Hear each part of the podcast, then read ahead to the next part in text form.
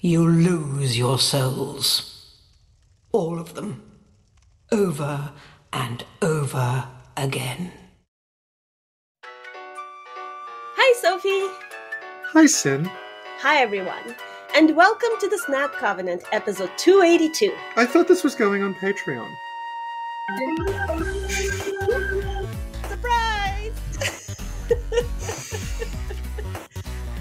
And today we're going to talk about the sassy firekeepers from Things Betwixt. Yes, to a significantly larger audience than I was expecting.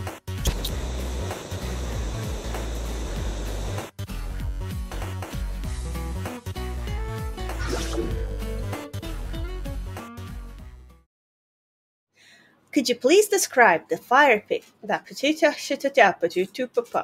Thank you, Sin. The Firekeepers are three old ladies that you meet in a hut, and the hut is in a tree. But from what I can tell, it's actually the same old lady, and they just cloned her. So there's three of them. They look exactly the same. Is this like Attack of the Clones? Wouldn't be as effective because they only made three of them, and they're they're just old women who can't get out of their chairs instead of clones of Jango Fett. Well, they give you a lot of sass, though. They do. They do. Oh my, your face. The face of the curse. It's three old women. They have long, sort of like unkempt grey hair. They have these red robes on, and they're all seated. And they basically sit around their table all day drinking tea. I think they're actually specified as sisters. Okay. So, what are they drinking? Is it like Earl Grey or like green tea or like that tea where you have a flower and if you put water on it, it opens? Well, you'll have to ask Millibeth because she's making them the tea. My name is Millibeth. Millibeth is the lady who's like the housekeeper. She's the younger one. Is she like a firekeeper in training? No, no. So this is interesting because you actually get quite a bit of um, info about the firekeepers and Millibeth when you talk to her. Firstly, she tells you that things betwixt, like, it's not actually really physically part of Drangleic. This is a limbo. A link between Drangleic and the outer world. Fair traveller, I know that you must have a story. Why else would you visit such a place? This lost, decayed kingdom. She calls it a limbo. And that's kind of important because we brought this up last time we talked about Dark Souls 2, but like, things betwixt geographically makes absolutely no sense. According to you. I'd say, according to like, if you look at the map, there's nowhere for a vast underground ocean to exist. Who made that map? About five different people, I think. I think some people made it under Tomohiro Shibuya, and then um, Yui Tanimura made them move bits of it around. Like it's it's all over the place. But like she says, it's a link between Drangleic and the outside world. Mhm. A lot of people were confused by things betwixt, and like it's not supposed to make physical sense. It is like a limbo space. hmm And when you talk to her, she says, The three old women are the firekeepers. And she said, I was told there was a fourth. Oh. The old women were keepers of the fire. But now, the fire shows signs of fading. And the kingdom is beset by hollows. The old women are sisters. I am told there was a fourth. Long ago, fire keepers were commonplace. But now they are lost, scattered to the winds. She says that they're not the firekeepers anymore, and that they're sisters. And you asked, Is Millibeth a firekeeper in training? Yeah. And she actually says, No, her job is to tend to them, and that was also the job of her mother and her mother's mother. The old women were once firekeepers. I am here to look after them. It is what my mother did, and her mother before her, and so on.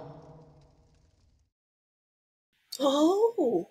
She's not a firekeeper in training, she's a firekeeper taker care of. That's literally her job. And something that's been passed down from like from mother to daughter over these generations. You just gave me a vision. Mm-hmm. You know, in Dark Souls 3, there's the Firelink Shrine. And when you go in there, you Mhm. meet various people like Yeah. Andre, the Firekeeper, the Shrine Mhm. Maiden. Mm-hmm. Now, what if What if? the Shrine Maiden is the actual Firekeeper? And the Firekeeper is the taker care of the Shrine Handmaiden, who's actually the Firekeeper. That'd have been interesting. I mean, you can get an extra bunch of dead firekeepers in three. There's like a mass grave. Oh my god, what if? Okay, what if Yeah. the Firekeeper from Dark Souls 3 actually killed all the other Firekeepers? I thought you were going to say the firekeeper from Dark Souls 3 disguised herself as a shrine handmaid to avoid being killed. But of course it's you, so it immediately defaults to she's a mass murderer. Thank you, Sophie. I also thought you were going to say it's like, is the shrine handmaid in 3 Millibeth? Oh, And that's why she's in such a bad mood all the time. I feel like your visions are a lot more logical than mine, but mine are a lot more realistic. That's true. That is realistic. Thank you, Sophie. Before we recorded this, Sin was telling me a lot's going to end up on the cutting room floor. I think we just found a pretty good candidate for it.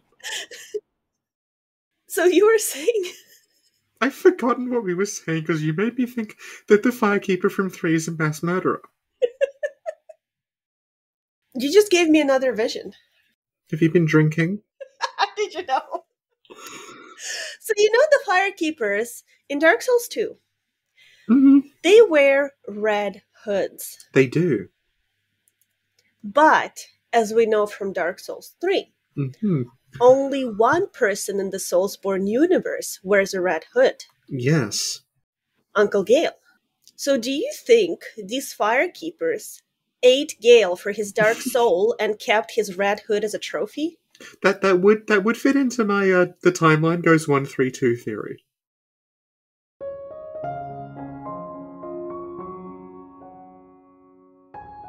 Hi, Sophie here. I know, a rarity these days as Sin grows increasingly obsessed with one note comedy characters, and I am using the word comedy and the word characters extremely advisedly. But speaking of one note characters, remember Slave Knight Gale and his iconic red hood? Do you ever wonder what really happened on that fateful day when he went forward in time and ate some people? Sounds a little true crime, doesn't it?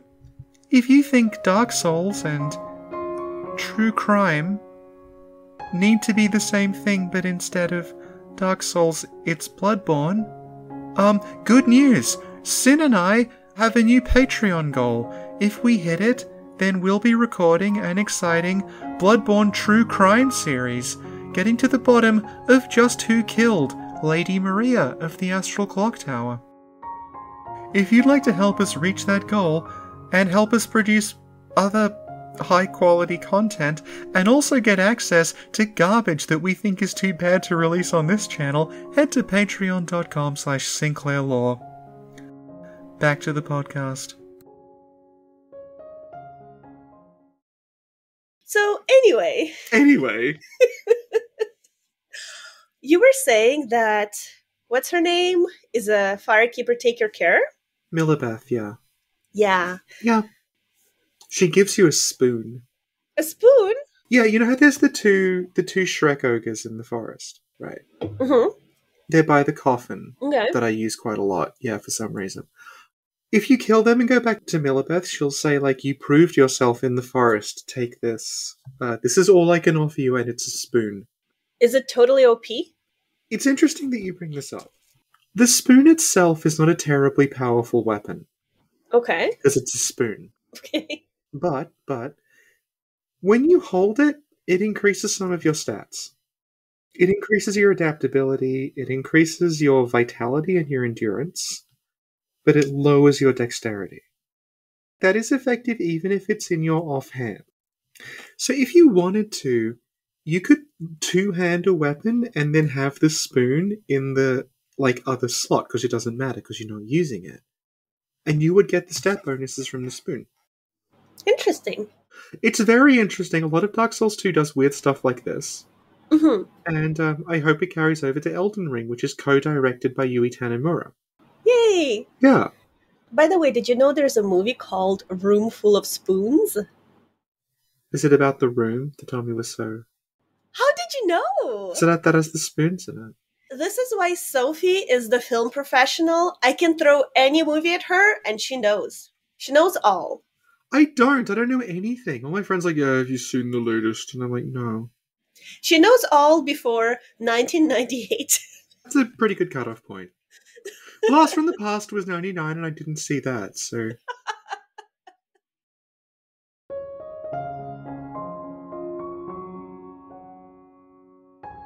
Hi, Sophie here.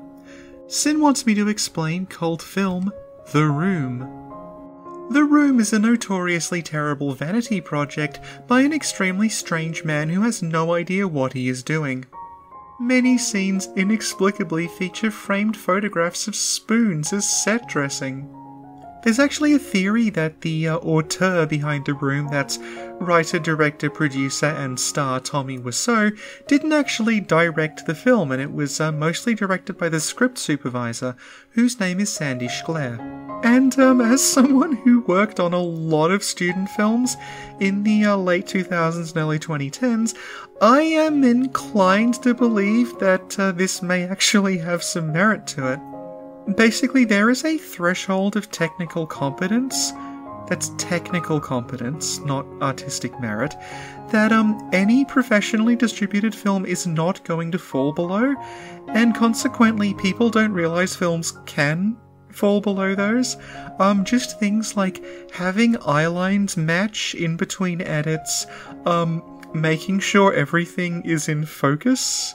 Things that we're so used to seeing that we think of them as natural, but they actually do need to be planned out ahead of time. And this is why a lot of student films look and sound awful because they're made by people who haven't learned that you need to figure those things out ahead of time. And um basically the thing about the room is that as weird and incompetent as it is, it still clears that bar of technical competence and uh I don't believe Tommy Wiseau did that by himself. Anyway, back to the podcast. I don't even know what this one's about anymore. So, Sophie, Yes, Sin. you were talking about Millibeth? Yeah, Millibeth gives us a little more information about the Firekeepers. And she says, um, they have looked like this for as long as I have known them. Millibeth is not that old. She looks to be like sort of 20 ish, maybe 30 ish.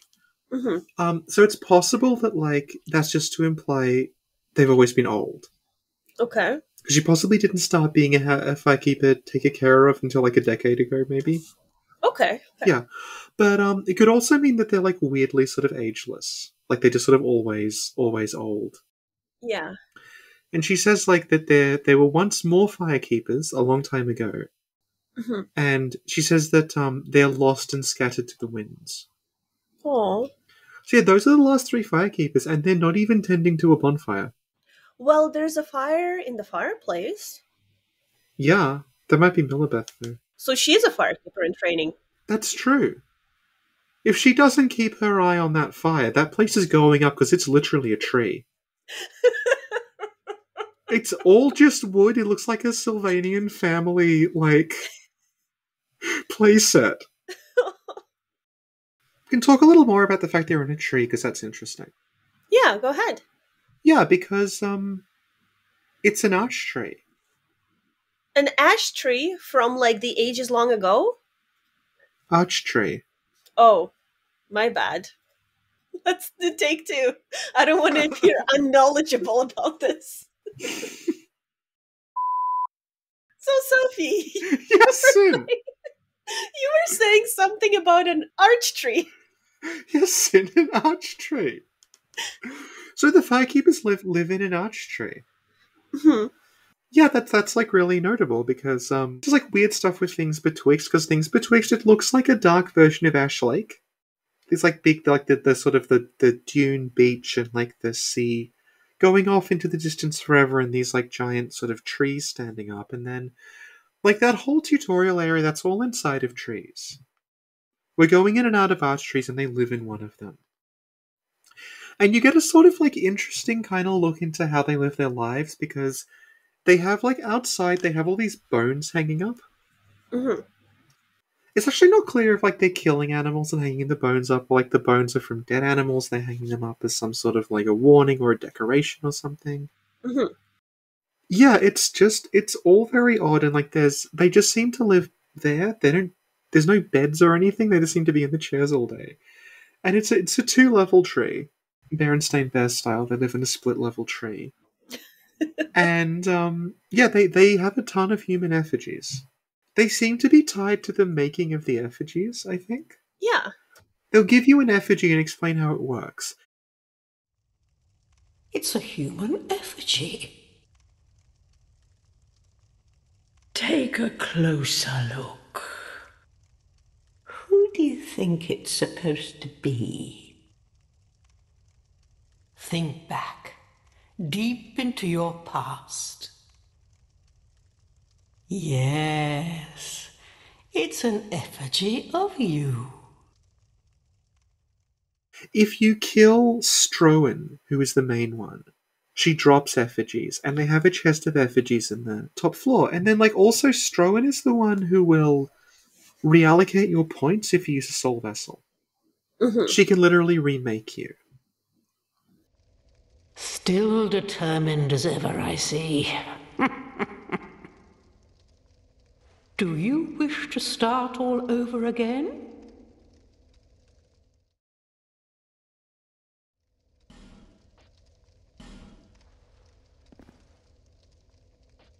You must go on a journey without rest. Well, I suppose if you find yourself at an impasse. But if your will is yet unbroken, then you may return here to start again with a clean slate. No other NPCs can do that. She's a very interesting kind of character. Strowen the other two are called Morrel and Griant, and they they have dialogue in the very, very beginning when you go into the tree they will talk. It's an undead. An undead has come to play. they all end up here. All the ones like you. You spoke to that kind old dear, didn't you? Hollows prey upon men, feast upon their souls. This is the fate of the cursed.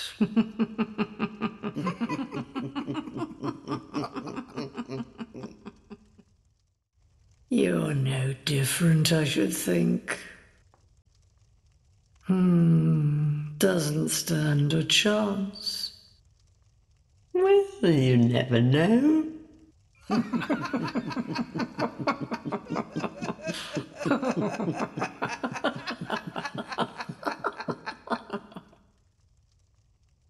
Go through the door and trot along to the kingdom. So prior to meeting the three old ladies, there's actually another old lady that we meet. What? Yes, she's the woman that we meet in the intro cutscene in the CG one, who's like, yes. Yes, yes, I believe they called it Drangleic. Long ago, in a walled off land far to the north, So, Sophie, Yes. did we just find the fourth firekeeper? You spoke to that kind old dear, didn't you? You spoke to that kind old dear, didn't you? I'm assuming, because I don't know who else it could be, that's the old lady in the intro tells you how to get to Drangleic. So they know her, so it's possible she is actually the fourth one, and Emerald Herald is something different. I think that's what we should go with canonically in the Snack Covenant. the Because real canon. Emerald Herald doesn't even know the other firekeepers, right? Well, no, this is the thing because they say like the firekeepers aren't used anymore, right?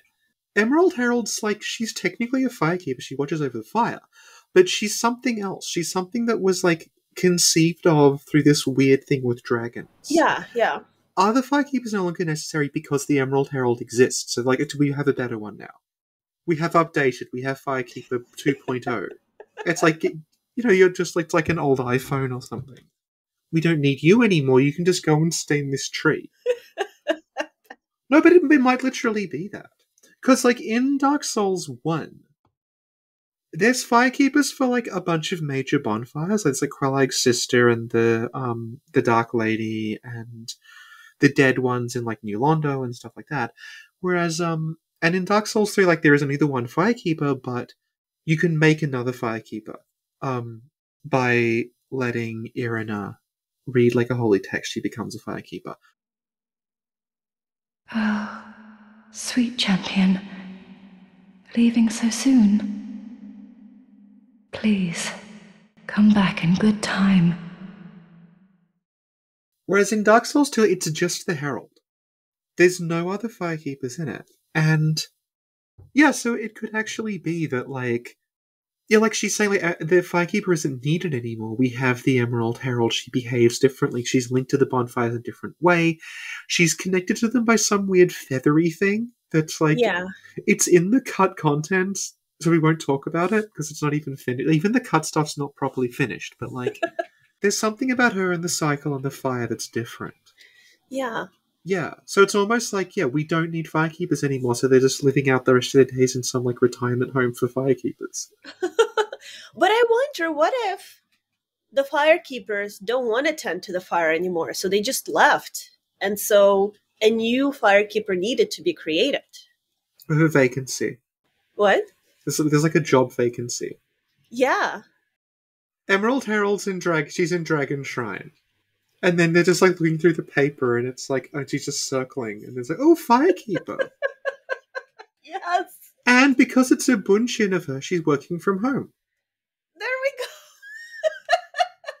She's like I want I want some firekeeping work, and I want it to be remote. Yes. Well, Yeah. okay. Think about it this way. Okay, If the sassy firekeepers are boomers, it's time for them to retire. that's true. And Emerald Herald is a millennial. She's looking to upgrade. And you know, with the Yeah. pandemic, you want to work from home. Yeah. There we go. She has a lot of millennial energy, actually. She's just standing like, oh, again. Are you the next monarch?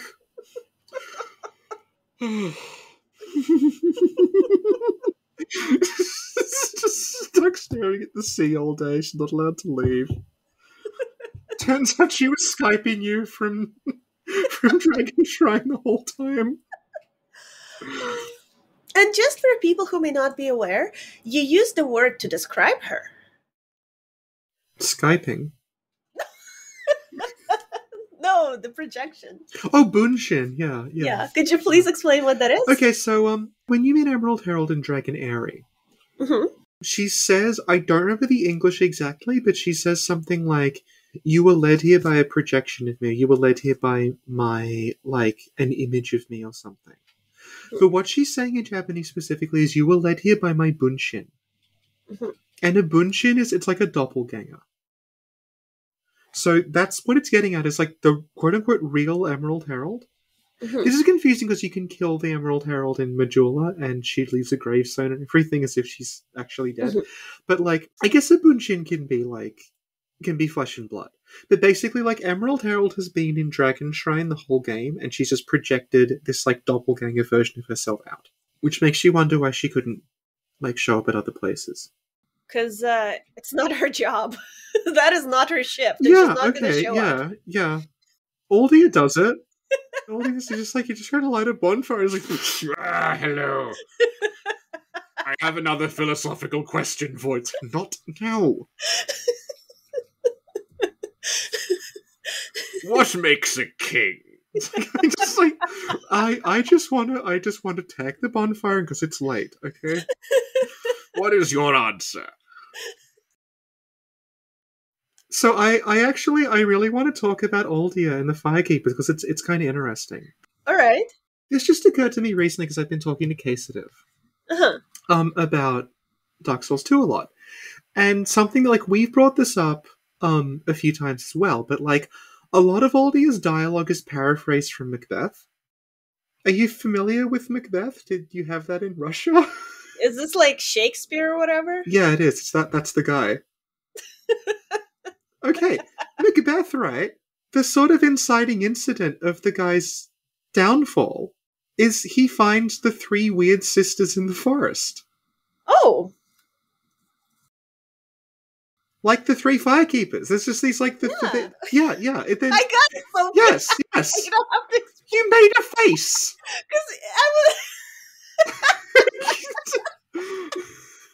You've made your confused face. No, I made an O face, and then I was waiting for you to continue, and you were like, "This bitch is not making a connection." Is she? Let me explain. Yeah, so like you meet the three um the three weird sisters, like Macbeth meets the three weird sisters, and I'm like, because I thought, okay, the thing from Macbeth um stuff that's probably just the English translator being flowery.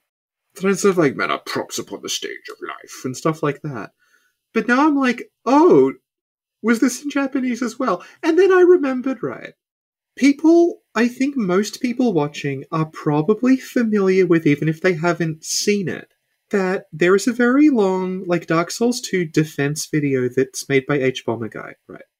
And in that, he draws a connection between the old lady that we meet in the CG intro and the film Throne of Blood. Because Throne of Blood has a scene at the beginning where the main character encounters it's like it's this essentially the same scene. It's this old lady and she's like in a hut and she's spinning she's spinning thread on a wheel and there's a spider going past and he makes that connection based on imagery. He also makes it based on the presence of the spider. Because the castle in Throne of Blood is called Spiderweb Castle. Now, I was thinking initially, okay, the woman spinning the thread on the wheel, that is just like a stock piece of like Japanese folklore imagery. It's like the web of fate is being spun. You see that character, the idea of like spinning the web being like someone who can predict the future because they're seeing the web spinning, spinning, spinning. Not necessarily Throne of Blood. Um, Sin, are you familiar with Throne of Blood? I've been smiling and nodding, but I have no idea what it is. Throne of Blood is based on a play called Macbeth. Whoa! Yeah, Throne of Blood is Samurai Macbeth. And in that one, the old lady spinning the thread is like the stand in for the three sisters. Oh my god! And now I'm like, yeah, actually. yeah, and it's like, if you think about Macbeth, like, it's sort of about like ambition and lordship and like what makes a lord. Do you seize it or do you grant it? Oh. and what is it your fate to become a lord and i'm like oh okay maybe this is intentional and i was just being unfair on the english translator thinking they shoved all that stuff with aldia because they're a frustrated lit major or something but yeah there we go I, I think the three um the three firekeepers might actually supposed to be kind of analogous to the three sisters in macbeth Amazing. thank you And you wanted to mention one more thing about the firekeepers. Yeah, so the Firekeepers don't really do anything after the beginning of the game. They stay in the hut. They will allow you to reallocate points based on you having a soul vessel. There's one like thing that happens in the story that they react to. And that is you getting Vendrick's ring. If you come back after you've got Vendrick's ring, which is like the symbol of kingship, Strowen will give you another six effigies. Whoa! Yeah, Do you think they were about to expire and she's like, oh, have these effigies, you're the greatest? Well, it's interesting because like she's the one who first explains effigies to you. Yeah. Because she's the one who says like, he, "Take this, look at it. What do you see?" And she's like, "Yes, it's an mm-hmm. effigy of you," and that's what allows you to like re-embody yourself. Yeah, I found her very condescending when she did the whole effigy thing. When you tell her your name, she's like, oh, at least you know your name. Oh, at least you know your own name. Here's your reward for sharing. Here's your reward. It's a human effigy. She probably has to do this a lot. no, but I, I, I, I like her. I like I like them because they're like they sass you in the same way the one in Dark Souls Three sasses you. Is it not our sorry fate to sup on death?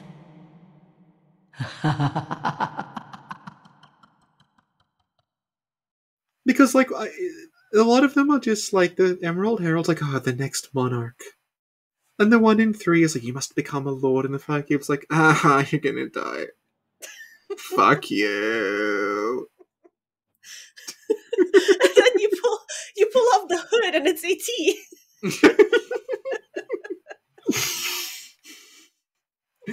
and I mean, like, that itself is interesting because it's like you become re embodied as a result of the old women. And it, they specifically mention, like, this is a limbo space. So actually, like, in a sense, like, they're your mother. They're allowing you to be reborn into the world again. Did you just say reborn? Did you just say yes. I did. I did. I Did you said say that very reborn? deliberately. You know there's gonna be a note.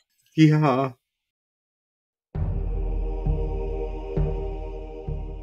Hello! From Software President Hidetaka Miyazaki here to explain my favorite anime, Katekyo Hitman Reborn. Katekyo Hitman Reborn is the story of. Sorry, I'll just let that go to voicemail. Hello, Mr. Miyazaki? Uh, I heard you were working on a new robot Oh game. my god, it's that and fucking I thought tree if you again. wanted some inspiration, there's a stupid Nintendo one called Zardion, where at the end of it the robot turns into a tree. Could could you let me know if you're interested? Thank you. So, Katekyo Hitman Reborn is the story of. Oh, for fuck's sake! Hel- Hello, uh, it's me again. I know you said to call you um only during office hours, but I've been very busy and I'm currently recovering from a hand injury. You So- don't have so I did remember. Goodbye. Yeah. I have uh, also been asked uh, to explain the three old broads that live in the tree. They are former firekeepers, for all I know, and their names are Strowen, Morrel, and Griant. Yui is terrible with names. Like when I when I come up with a sun guy, his name is Solaire. When I come up with a revolutionary leader, his name is Maximilian Thermidor. Yui's like, ooh, I'll call them fucking Titchy Gren. Thankfully, we have George now, and uh, he helped us come up with uh, Marika, Melania, Michaela, Melina, the other ones. I think this episode is about firekeepers. Um, let's just go back to that.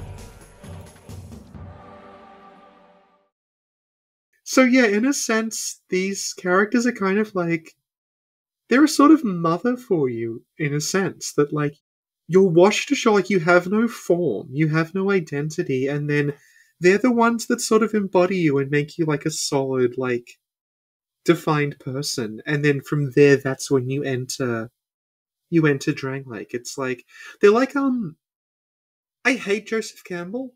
I hate him so much. But there's an archetype that gets thrown around a lot called the Threshold Guardian.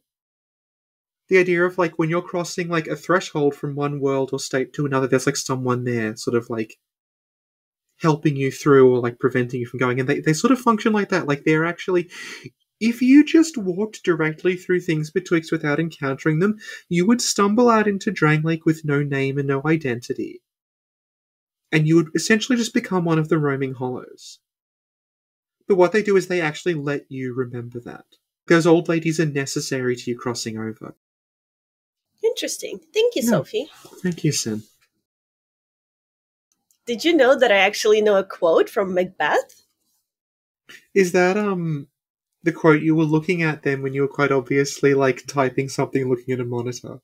No, Sophie, no. I was not typing. Oh. This is a sound some of us have not heard in a while, but true cultists will instantly recognize it.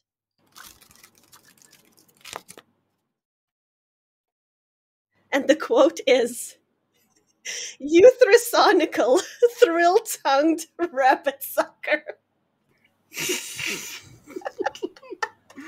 That did take me a second, but I, I know what's happened.